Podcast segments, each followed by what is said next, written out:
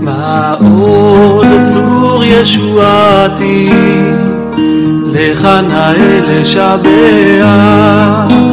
תיכון בית תפילתי, ושם תודה נזבח. אז שלום לכל מי ששומע אותנו וחנוכה שמח למי ששומע אותנו עכשיו בימי החנוכה. אנחנו כאן בפודקאסט עם הרב אוריאל איתם, אני שמעון רגב. אנחנו כאן לדבר קצת על אה, מעט על סדרת הספרים ונער יוצא מעדן שהרב חיבר. גילוי נאות, אני הייתי שותף לעריכתה. נתמקד ב"ונער יוצא מעדן" לחנוכה בהקשר של חנוכה מתוך ההקשר של חטא אדם הראשון. אז אנחנו מתחילים, שלום הרב. שלום שמעון. שלום ברכה. אז נתחיל באמת מהסיפור של ונער יוצא מעדן. אני ככה אתחיל אותו מה, מהזווית שלי, הוא באמת, מהזווית שלי הוא חוגג עכשיו עשור, אני לא יודע עד כמה הרב זוכר בדיוק, לפני עשר שנים ממש, קצת לפני חנוכה תש"ע, היה ניסיון ראשון, כושל, לקחת את התורה שבעל פה של סדרת השיעורים אה, ולהפוך אותה לתורה שבכתב. אה, זה נפל על הסיפור הזה, ש... שהרב אמר, אה, תורה שבעל פה זה דבר אחד, תורה שבכתב זה דבר אחר, וה... והתוכן הכתוב צריך להיות לו סגנון כתוב, ומשהו שם נשאר עם איזה אופי בעל פה כזה בכתיבה, וזה לא עבד. ברוך השם זה כן עבד שלוש שנים אחר כך, תשע"ג, בהתחלה חוברת ראשונה לסוכות, אחר כך חוברת לחנוכה, אה, לפסח וכן הלאה, אה, בכריכה רכה, ובשנתיים שלוש האחרונות זכינו לראות את הסדרה במהדורה שנייה, בכריכה קשה, בשלושה כרכים. אה, אז אנחנו עכשיו פה קצת לחזור ולהפוך את התורה שבעל פה, שהפכה לתורה שבכתב, שוב להחזיר אותה להיות תורה שבעל פה. אז אולי אני כבר אספר גם כמה מילים על ה... על הכרונולוגיה מהזווית שלי. אז לפני אה, 21 שנה, אני מוצא את עצמי פותח את אה, מגילת אסתר, 20 שנה אפשר לומר, פותח את מגילת אסתר, קורא בה, מעיין בה לקראת פורים, ופתאום קופצות לי מול העיניים כל הזמן המילו, המילים טוב, רע, טוב, רע, טוב, רע. וברגע הזה יצאתי לאיזשהו מסע שפתח לפניי איזה צוהר מאוד גדול, אה, שהתחיל בזה שפתאום המגילה, כדי לפענח אותה, את מה שמתרחש בה, נזקקתי לחזור ולעיין לעומק בסיפור אדם הראשון. אה, ומשם והלאה, דברים אה, התחילו להתגלגל ולהתגבש, קודם כל באמת לסדרת אה, שיעורים שבעל פה, שכל פעם אה, פתאום עוד סוגיה, אה, התגלה איזה קצה חוט. שקושר אותה לסיפור אדם הראשון, ואז אה, אה, כבר התנסח לי הניסוח הזה שסיפור אדם הראשון הוא כביכול הקוד הגנטי, הצופן הגנטי של כל התורה כולה, ועד היום הולכות ומתגלות עוד, אה, אה, עוד ועוד סוגיות. את ה, באמת את אה, פרק המועדים זכינו ככה גם בעזרתך הברוכה. אה, להשלים לפני קצת יותר משנה בסדרה של שלושת הכרכים, אבל הסוגיה הזאת אה, מלווה את כל התורה, והקדוש ברוך הוא יזכה אותנו, אז עוד אה, נזכה ללמוד וללמד ולכתוב בסוגיות נוספות. אבל אין ספק שחנוכה, יש בה איזה מקום ממש ממש מיוחד בתוך הסוגיה הזאת, מפני שבמבט ראשון, חנוכה הוא החג שהכי פחות קל לחפש שם אחרי האדם הראשון, כי אין לנו, אה, אין לנו אה, דברי נבואה אה, על חנוכה, וממילא להתחיל לחפש את הכישורים של אה, פרקים בתנ"ך אל סיפור אדם הראשון, בחנוכה זה הכי קשה. אה, בסדר, אז באמת לפני שניכנס לחנוכה, אני אשאל איזו שאלה כללית באמת על העניין הזה של ונער יוסם עדן ושל אה, להעמיד איזה מין תזה כזאת של uh, הצופן הגנטי של התורה. Uh, מה שאני רוצה לשאול זה, האם היו רגעים לרב שהוא שאל את עצמו, uh, אולי כשם שקיבלתי שכר על הדרישה, כך צריך לקבל שכר על הפרישה. ואני אנסח את זה יותר. הניסיון לבוא ולהגיד, יש פה איזה עיקרון שחורז את כל התורה, אפילו במבט מצומצם יותר, את כל אה, מועדי ישראל, אה, הוא טענה שהיא צריכה להראות עקביות. אה, האם, יש, האם היו רגעים שזה היה נראה ש... שמגדל הקלפים הזה עלול לקרוס? כן, שאלה יפה.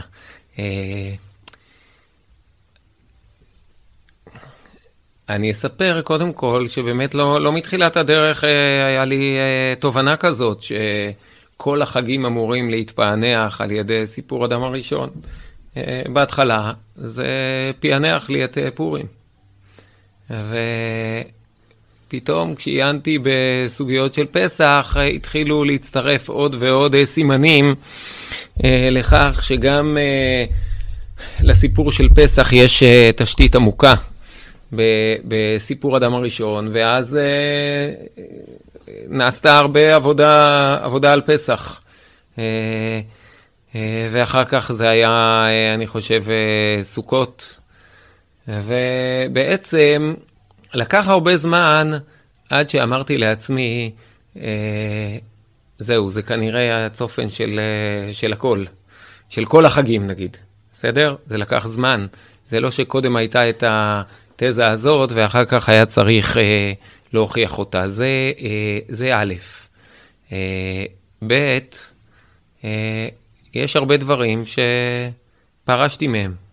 כלומר, שקיבלתי, אני מקווה שקיבלתי שכר על פרישה. כלומר, הרבה נקודות וקצוות חוט שבמבט ראשון היו נראים לי אה, שגם הם בתוך החגים מתפענחים על ידי סיפור אדם הראשון, וכשזה לא שכנע אותי אה, אה, מספיק, או לא היה מבוסס מספיק אה, בעיניי, אז אה, אה, שמתי אותם בצד. ויש הרבה תיקיות במחשב של כל מיני אה, אה, חומרים וחלקי חומרים שלא נכנסו אה, לספרים. ככלל, אני בתוך עולם של יחס בין רעיונות לבין ביסוס במקורות, אני אדם ש, שדרכו לתת הרבה משקל לביסוס במקורות. אה, ואני מקווה שזה מהווה עבורי אה, אה, שופט משמעותי בדרך לסנן ובדרך לבקר את עצמי, ורק כשאני מוצא מספיק ביסוס איתן במקורות, אני מרשה לעצמי לומר את, הדברים.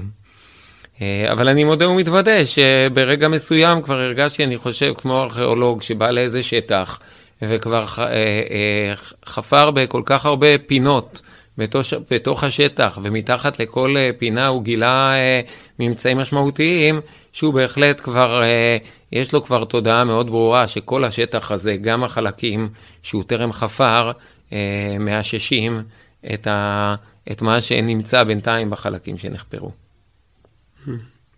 אני אגיד באמת באופן אישי, לא אובייקטיבי מאוד כנראה, כמי שמחובר לזה, שבאמת מה, ש...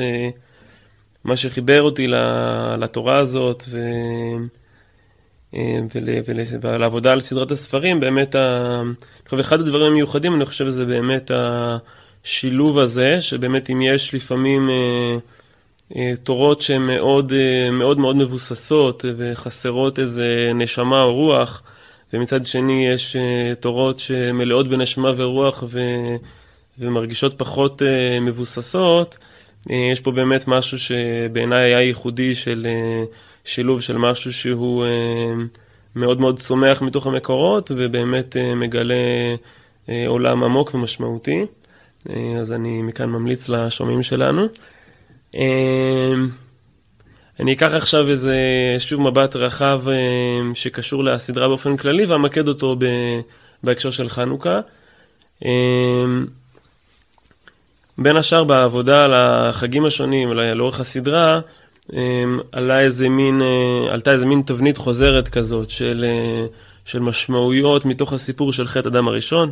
חטא אדם הראשון יכול להתפרש בהקשרים שונים או בפרספקטיבות שונות. יש איזה שלד של הסיפור, של אה, קודם כל אה, צומת הבחירה, שממקד את המבט לא רק במה שנקרא סיפור חטא אדם הראשון, או עץ אחד שעומד בגן עדן של עץ הדת וברא, אלא בצומת הבחירה שבין עץ החיים ועץ הדת וברא, שזה נקודת מבט ראשונה, שגם היא יכולות להיות לה משמעויות שונות בהקשרים שונים. אחר כך, ממילא לחטא, יש את המשמעות, את המשמעות שלו, וגם לעולם שאחרי החטא יש את המשמעות של מה התיקון של החטא, שהוא לאו דווקא דומה לבחירה שלפני החטא, ואת מה שאמורים לזכות לו לאחר החטא, את ה... גם, את התיק... גם את התיקון וגם את הדברים המיוחדים שהחטא, שהתיקון של החטא מזכה את האדם שהוא לא זכה ללא החטא.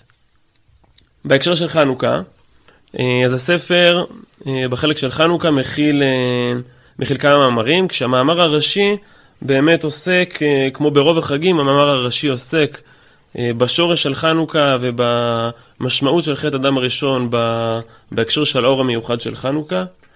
יש שם בהמשך מאמרים עוקבים שעוסקים בסוגיות שמאוד רלוונטיות גם בתרבות שלנו היום, הנושא של שמיעה וראייה, המקום שלנו בחיים שלנו, הראייה באופנים שונים בתרבות היוונית ואצל עם ישראל, הנושא של חוכמה, פילוסופיה, תורה שבעל פה, עיסוק משמעותי בנושא של צניעות וערכי המשפחה, שגם כן נושא שמאוד מעסיק אותנו היום.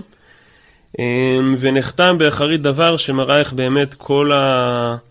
לכל המאמרים יחד יש איזה חוט שדרה ש... שהשורשים שלו במאמר הראשון. ומכאן אני אשמח להעביר את הכדור אל הרב, לשמוע מה הסיפור של ונהר יוצא מעדן חנוכה. טוב, אני רוצה להיכנס דרך אה, שאלה שהפתיעה אותי מאוד כששמתי לב אליה. אה, בדרך כלל ההפתעות הכי גדולות אה, קורות לנו כשדברים שהם כל כך אה, מוכרים לנו ומובנים לנו מאליהם, ופתאום אנחנו שואלים את עצמנו אה, למה. והדבר הזה קרה לי באיזשהו רגע מסוים, כששמתי לב לך, לזמן שההלכה קובעת להדלקת נר חנוכה. והגמרא אומרת, מצוותה מי שתשקע החמה עד שתכלה רגל מן השוק. יש פה מצווה שבהגדרה הפשוטה שלה, בלי להיכנס כרגע לדיונים ההלכתיים, איך מממשים את זה, אבל בהגדרה הפשוטה, מצוות נר חנוכה צריכה להתקיים פחות או יותר בין השקיעה לבין הלילה. בסדר? זמן שהמושג ההלכתי שהכי חופף אליו, גם אם לא במאה אחוז, זה בין השמשות. כלומר, מצווה שמתחילה בשקיעה היא בעצם מצווה שמתחילה בין השמשות. ונזכרתי במה שכולנו אה, יודעים, שבין השמשות זה זמן מאוד מאוד בעייתי מבחינה הלכתית, זמן שההלכה בעצם אה, אה, בורחת ממנו, משתדלת להגיד לבן אדם, תשמע, פה יש משהו לא ברור, לא חד, לא בהיר, אי אפשר להגיד לך מה לעשות פה, אי אפשר לנצל את הזמן הזה כדי לעשות איזה משהו שאמור ל- למלא איזושהי דרישה מדויקת אה, אה, ולצאת בידי חובה. והדוגמה המפורסמת ביותר לתופעה ההלכתית הזאת היא אה, תינוק שנולד בערב שבת בין השמשות. שהמציאות הזאת בעצם לא מאפשרת לו, אה, לא מאפשרת לנו למול אותו לא ביום שישי, לא בשבת, ומחייבת אותנו לדחות את ברית המילה שלו ליום ראשון. כלומר, הזמן בין השמשות זה כביכול זמן שההלכה החדה, הבהירה, לא מסוגלת לטפל בו, משאירה אותו בחוסר הבהירות שלו, ומובילה אותנו ל- ל- לקבל את ההכרעות מחוץ לו, ואם אנחנו נקלעים בעל כורחנו להתרחשות כמו לידה שאירעה בשעה הזאת, אז הדרך היחידה לפתור את זה זה על ידי סוג של אה, אה, פעולה במצב של ספק, שבעצם הרבה פעמים בכלל דוחקת אותך, כמו בדוגמה הזאת של המילה, ל... ליום ראשון, או בעצם למרחבים אחרים. כשאני מתרגם את השאלה הזאת ממש לחנוכה, אז אפשר, אפשר ממש להטיל באמצעותה ספק בדברים הפשוטים ביותר של חנוכה. כי אנחנו לצורך העניין נדבר עכשיו על אדם שנוהג כפי הפסיקה, ש, שנוהג למעשה כפי הפסיקה שצריך להדליק בשקיעה. הולך אותו אדם בנר ראשון של חנוכה ומדליק נרות בשקיעה. ואני יכול לבוא אליו ולומר לו, תשמע ידידי, לא בטוח שהשנה אתה מקיים במלואה את מצוות חנוכה. למה? כי את נר ראשון הדלקת אולי בכ"ד. אולי בכלל לא הדלקת אותו בכ"ה. הרי בין השמשות זה ספק כ"ד, ספק כ"ה. אז אתה עכשיו בעצם לא ברור האם קיימת את המצווה בכ"ד או בכ"ה, וכמובן מי שמקיים נר חנוכה בכ"ד, הוא מקיים את המצווה הזאת שלא בזמנה. אה, ב... הדבר הזה רק מחדד, אה, רק מחדד את השאלה, אפשר כמובן לקחת את זה, את אותה שאלה אל העולם של המוכר של השאלות של ילד שנהיה בר מצווה, ילד שנולד בכ"ה בכסלו, ואז הוא נהיה בר מצווה, האם הוא חייב אה, מעיקר הדין ולא מדין חינוך בהדלקת נרות חנוכה בנר ראשון, כי נר ראשון זה ספק, אולי בכלל הוא מודלק בכ"ד והילד הזה הוא עדיין לא בר מצווה, אבל זה רק בשביל לחדד את הספק הקודם שנוגע בעצם לכל מי אה, שהדליק אז את הנר הראשון. הדבר הזה הביא אותי אה, לטור אחר משהו שהייתי קורא לו אה, חוכמת הזמן של התורה. בסדר? חוכמת הזמן של ההלכה, אה, ומה משתקף ממנה בחנוכה. ופה באמת אה, התברר לי שאנחנו את השאלה הזאת צריך, צריכים לבחון בפרספקטיבות הרבה יותר רחבות. אני, אני מקווה שאתם שותפים איתי עד עכשיו בשאלה שיש בה משהו שמערער, אה, הייתי אומר, כמעט את, ה, את ההלכה הבסיסית ביותר של חנוכה, את נר ראשון של חנוכה, ואני רוצה שנניח את השאלה הזו בצד ונצא למסע. אה, את המסע אנחנו נתחיל בקביעה העקרונית. יש לנו כמה מעגלים של זמן שבהם אנחנו חיים, וכשאנחנו מתחילים אה, אה, בעצם לתת להם, אה, נקרא לזה, לשוחח זה עם זה, מתגלים דברים מאוד מעניינים. הדוגמה הפשוטה שאני רוצה לתת, יש לנו מעגל שלם של חיים, ויש לנו אה, יממה, שהיא סוג של פעימת חיים. ומי שיסתכל טוב על היממה ועל כל מיני דברים שאנחנו עושים בתוכה מצד ההלכה, יוכל לגלות את, ה, אה, את העקבות של מעגל החיים השלם בתוך מעגל החיים של היממה. דוגמה לדבר, כשאדם מתעורר בבוקר, הוא בעצם אומר, מודה אני לפניך מלך חי וקיים, שהחזרת בי נשמתי. נכון? כלומר, בעצם עכשיו יש איזה רגע שהנשמה ניתנת בתוך הגוף. רגע של תחילת חיים. ואחד ההסברים היסודיים למצוות נטילת ידיים זה שהאדם מתחדש כבריאה חדשה. ומצד שני, כשאנחנו מסיימים את היום, אנחנו אומרים אה, ברכת המפיל, שיש בה ממש ביטויים כמו של אה, אה, כמעט סוף החיים, כן, עיניי פן אה, אישן המוות, ובכלל שינה נתפסת כאחד חלקי שישים ממיתה. אני מביא את זה רק כדוגמה, רק כהקדמה, לכך שאנחנו רואים שכשאנחנו מפגישים בין שני מעגלי זמן, היממה ומעגל החיים, פתאום דברים מקבלים אה, איזה פענוח. פתאום כל מיני דברים שאנחנו עושים ביממה מקבלים איזשהו פענוח. ומפה אה, אה, מצויד בתובנה הזאת ובכלי הזה של אה, לצרף מעגלי זמנים שונים זה עם זה כדי לפענח זה את זה, אני רוצה באמת אה, לצאת כדי לפענח את חנוכה. ולצורך העניין אני רוצה אה, אה, להשוות כרגע בין מעגל היממה לבין ההיסטוריה. ההיסטוריה של עם ישראל. והיממה אה, מורכבת מלילה ויום. ואפשר לראות בצורה אה, מאוד ברורה, גם בדברי הנביאים, גם בדברי חז"ל, גם בדברי חכמי ישראל לאורך הדורות, תפיסה מאוד מאוד אה, אה, פשוטה ובהירה, שהיום הוא, הוא, הוא בבחינת מצב של גאולה של עם ישראל, והלילה הוא במובא, ב, ב, מבחינת מצב של גלות, אה, בואו ניתן רק שתי דוגמאות ממש קצרות. אה, ברית בין הבתרים, שזה חזון הגלות הראשון, הוא מתחיל ב... והנה אימה חשיכה גדולה נופלת עליו, ותרדמה נפלה על אברהם. יש, אה, והנה השמש באה. נכון? יש איזה מעבר מהיום ללילה, שבא להפגיש את אברהם בהיסטוריה עם מעבר ממצב של גאולה למצב של גלות. ולעומת זאת, למשל, ישעיהו, כשהוא מנבא את הגאולה העתידית, הוא אומר, קומי אורי קיבה אורך, וכבוד השם עלייך זרח. איזה אור שעולה, איזה זריחה, זריחה עם מעבר מגלות לגאולה. ומתוך הדבר הזה, מתוך ההבנה הזאת שבעצם בכל יממה אנחנו באיזשהו אופן יכולים לפגוש את המעבר הזה שמגלות לגאולה, שמלילה ליום, אני רוצה שאנחנו ננס, ננסה לבחון את הזמן הזה של נר חנוכה, ולשאול את עצמנו האם בין השמשות הוא יום או שהוא לילה.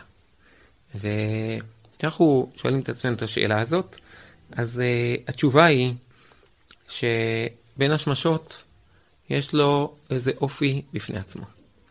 והאופי בפני עצמו של בין השמשות, uh, צריך לנסח אותו בשני uh, ניסוחים. ניסוח ראשון כמותי. בבין השמשות יש אור יותר חלש, אבל אין עדיין חושך. ולכן יום במלוא מובן המילה הוא כבר לא, ולילה במלוא, במלוא מובן המילה הוא עדיין לא. כלומר, אין בו את האור של היום, אבל אין בו את החושך של הלילה.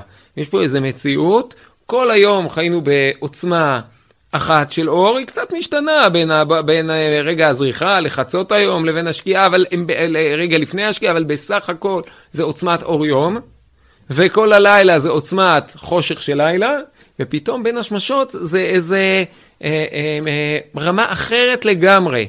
אור הרבה הרבה הרבה יותר נמוך, אה, אבל עדיין לא חושך. כשאני בוחן את זה מבחינה איכותית, מהותית, אז אפשר לתת הגדרה יותר חדה. מה מבחין בין בין השמשות ליום וללילה? שבין השמשות זו מציאות כזאת שבה יש אור, אבל אין מקור לאור. כלומר, מקור האור נעלם, השמש היא מקור האור. מקור האור נעלם, אבל אור, יש מידה של אור שעדיין קיים. ולכן אם אני לא עוסק רק במדידה כמה אור, זה פחות או יותר מבחינה כמותית, אלא בהגדרה מהותית, אז אני יכול אה, אה, לומר שחוויית ה, ה, בין השמשות היא חוויה כזאת של מציאות שיש אור, אבל לאור הזה אין, אה, אין מקור. והוא כביכול מאיר מתוך המציאות. עד כאן ניתוח היממה, ואני רוצה מניתוח היממה לחזור עכשיו בקצרה לניתוח ההיסטוריה, ולהראות דבר אה, מאוד מאוד אה, חזק אה, שנוצר בהתאמה הזאת של שתי המערכות, והוא שאם אנחנו שואלים את עצמנו, מתי בהיסטוריה היה לנו יום? אז בעצם אפשר לומר שמיציאת מצרים, יציאת מצרים היה הרגע של הזריחה הגדולה של עם ישראל. ואפשר לומר שהחורבן הוא הרגע הגדול של השקיעה, והגלות היא הלילה. בסדר, מיציאת מצרים עד החורבן זה יום, ומהחורבן אה, לאורך כל הגלות זה לילה. אבל פתאום אנחנו מגלים שבין החורבן לבין הגלות, יש פתאום בית שני. בסדר? והבית השני הזה, שנמצא בדיוק בין החורבן של בית ראשון לבין הגלות, אה, ואנחנו יודעים, בלי לפרט כרגע, שמה שחוזר בו, לא כל הדברים חוזרים בו, עוד, אה, אה, אולי עוד נספיק להגיד על זה איזה מילה, בעצם בית שני זה בין השמשות של ההיסטוריה. והנה אנחנו מגלים ש... בין השמשות של ההיסטוריה, בית שני שהוא בין השמשות של ההיסטוריה, שם האימפריה היוונית היא השולטת, נכון, בית שני נבנה על ידי האימפריה הפרסית, נחרב על ידי האימפריה הרומית, אבל עיקר השנים שלו באמצע, זה הוא קיים בימי האימפריה היוונית.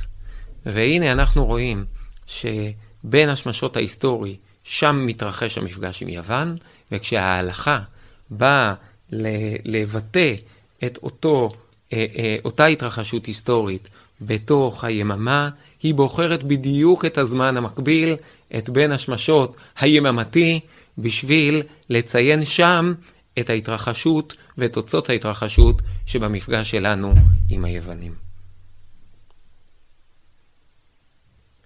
אז הרב בעצם אה, עושה לנו התאמה בין המערכת של הזמן של היממה להתאמה של אה, הזמן ההיסטורי, התאמה שכבר אה, אה, הנבואה עושה וחז"ל עושים, והרב לוקח אותה גם למקום של, של בין השמשות ההיסטורי, של תקופת בין הבתים. כשהרב תיאר את בין השמשות ביממה, הוא דיבר על העניין הכמותי של עוצמת הערה פחותה בין השמשות, וגם על העניין האיכותי, שבעצם ההערה של בין השמשות היא הערה שאין לה מקור, מקור אור, או שבעצם מקור האור שלה הוא לא נגלה לעין.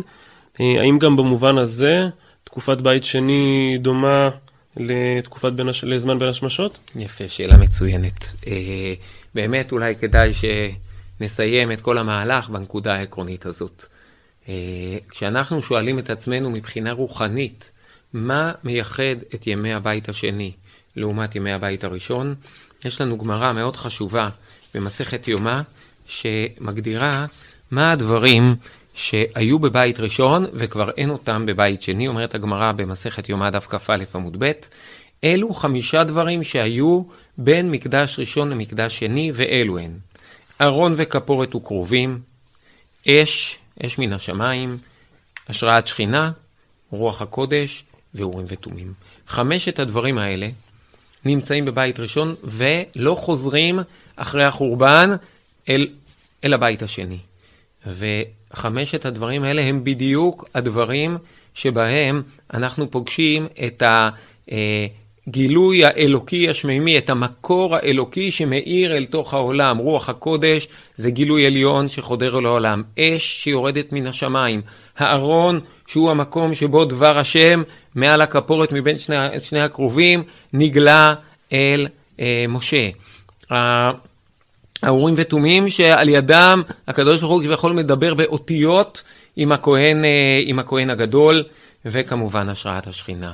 במילים אחרות, עם ישראל בימי הבית השני הוא בארצו.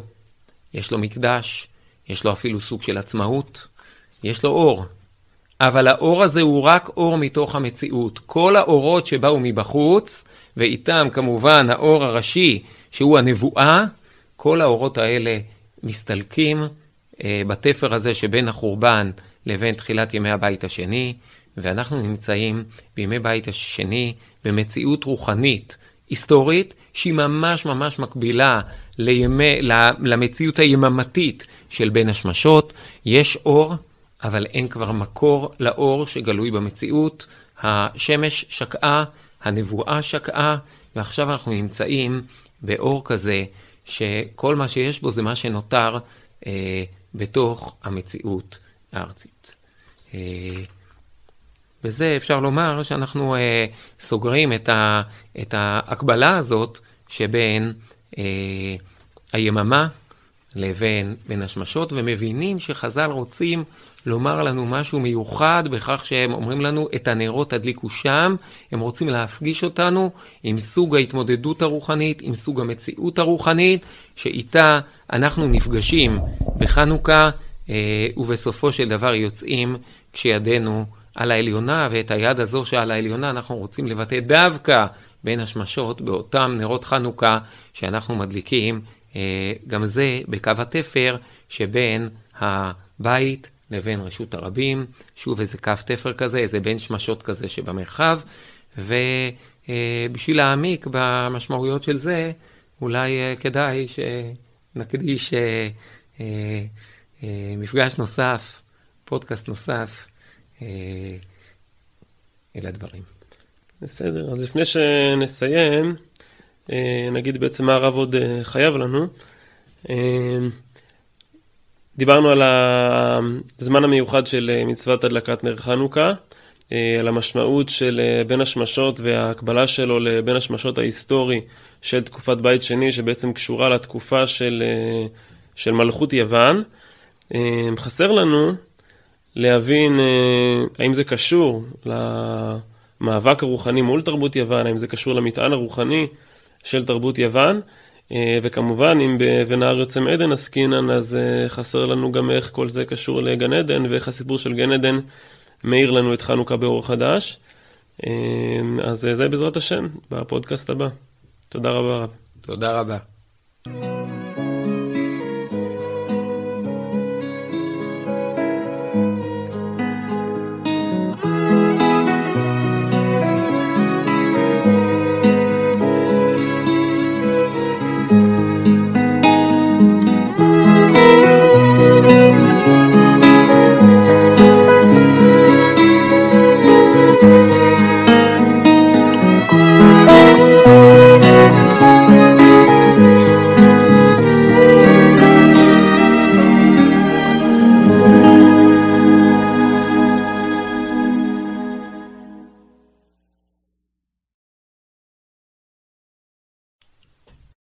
אולי אה, כדאי שנקדיש אה, אה, מפגש נוסף, פודקאסט נוסף,